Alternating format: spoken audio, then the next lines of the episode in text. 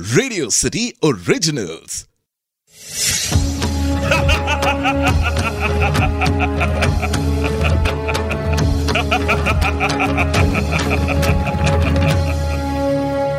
मैं हूँ दशानन रावण।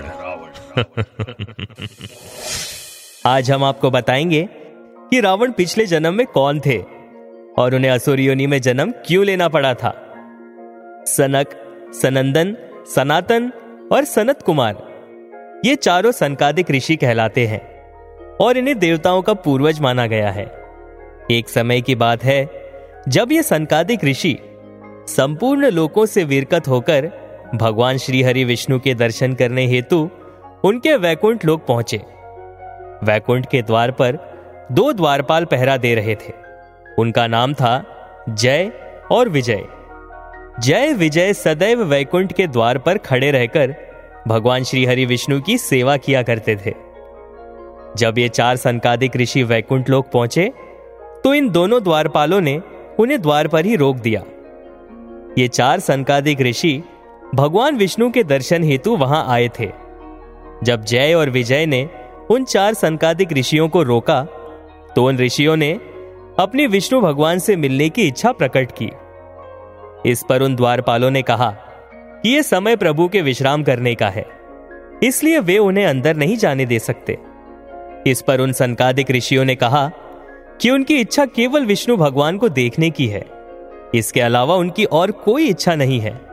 उनके लिए उनके पास जो वेदों का ज्ञान है, वही उनके लिए पर्याप्त है। साथ ही उन्होंने ये भी कहा कि उनके लिए विष्णु भगवान के अतिरिक्त अन्य सभी चीज़ें माया है। संकादिक ऋषियों के वचनों को सुनने के बाद भी वे द्वारपाल नहीं माने और उन्होंने उन चार ऋषियों को अंदर जाने नहीं दिया। द्वारपाल जय और विजय के इस प्रकार से मना करने पर संकादिक ऋषियों ने कहा कि वे तो भगवान विष्णु के परम भक्त हैं और वे तो केवल विष्णु भगवान के दर्शन करना चाहते थे। ये कहने के उपरांत संकादिक ऋषियों ने यह भी कहा कि तुम दोनों तो विष्णु भगवान की सेवा में रहते हो। इस वजह से उन दोनों को भी भगवान विष्णु की तरह समदर्शी होना चाहिए। जिस प्रकार भगवान का स्वभाव परम शांतिमय है, उसी प्रकार तुम दोनों का स्वभाव भी वैसा ही होना चाहिए। ये कहते हुए संकादिक ऋषियों ने पुनः विष्णु भगवान के दर्शन करने के लिए अनुरोध किया, किंतु उन दोनों द्वारपालों ने अंदर जाने नहीं दिया।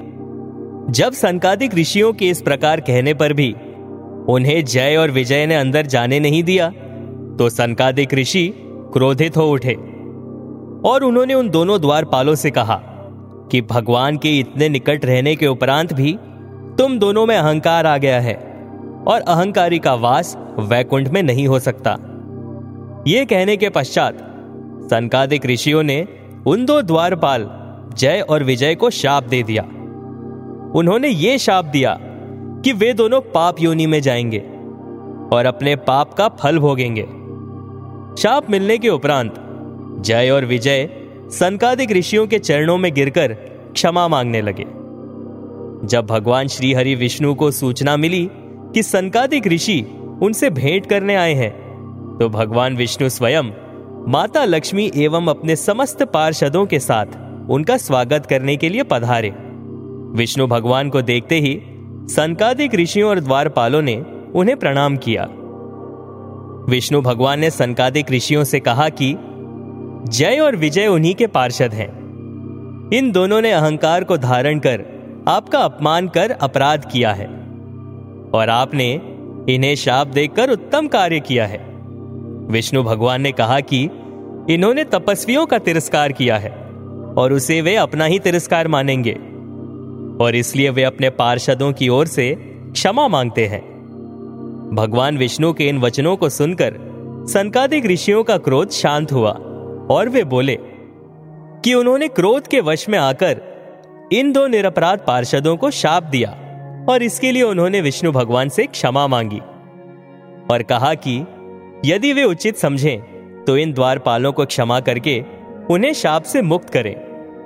इस पर विष्णु भगवान ने कहा कि वे सर्वशक्तिमान होने के बाद भी ब्राह्मणों के वचन को असत्य नहीं करना चाहते, क्योंकि इससे धर्म का उल्लंघन होगा। तो इस पर विष्णु भगवान ने जय और विजय से कहा कि या तो वे सात बार भगवान विष्णु के भक्त बनकर जन्म ले, या फिर वे विष्णु भगवान के शत्रु बनकर तीन बार जन्म ले, जहाँ अंत में उनका वध स्वयं विष्णु भगवान के अवतारों से ही होगा।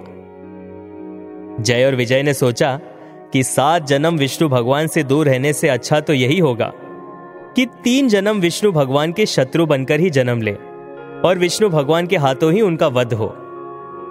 इस प्रकार सतयुग में जय ने हिरण्याक्ष और विजय ने हिरण्य कश्यपु के रूप में जन्म लिया। हिरण्याक्ष का वध विष्णु भगवान के वराह अवतार से हुआ। तो वहीं हिरण्य कश्यपु का वध विष्णु भगवान के नरसिंह अवतार से हुआ। त्रेता युग में जय ने रावण के रूप में जन्म लिया और विजय ने कुंभकर्ण के रूप में। और इन दोनों का वध विष्णु भगवान के अवतार श्री राम से हुआ। द्वापर युग में जय और विजय ने शिशुपाल और दंत वक्र के रूप में जन्म लिया, जहाँ उनका वध विष्णु भगवान के अवतार श्री कृष्ण के हाथों हुआ। तो ये थी रावण के पिछले जन्म और अन्य अवतारों की कहानी। आप सुन रहे थे Dashanan Ravan only on Radio City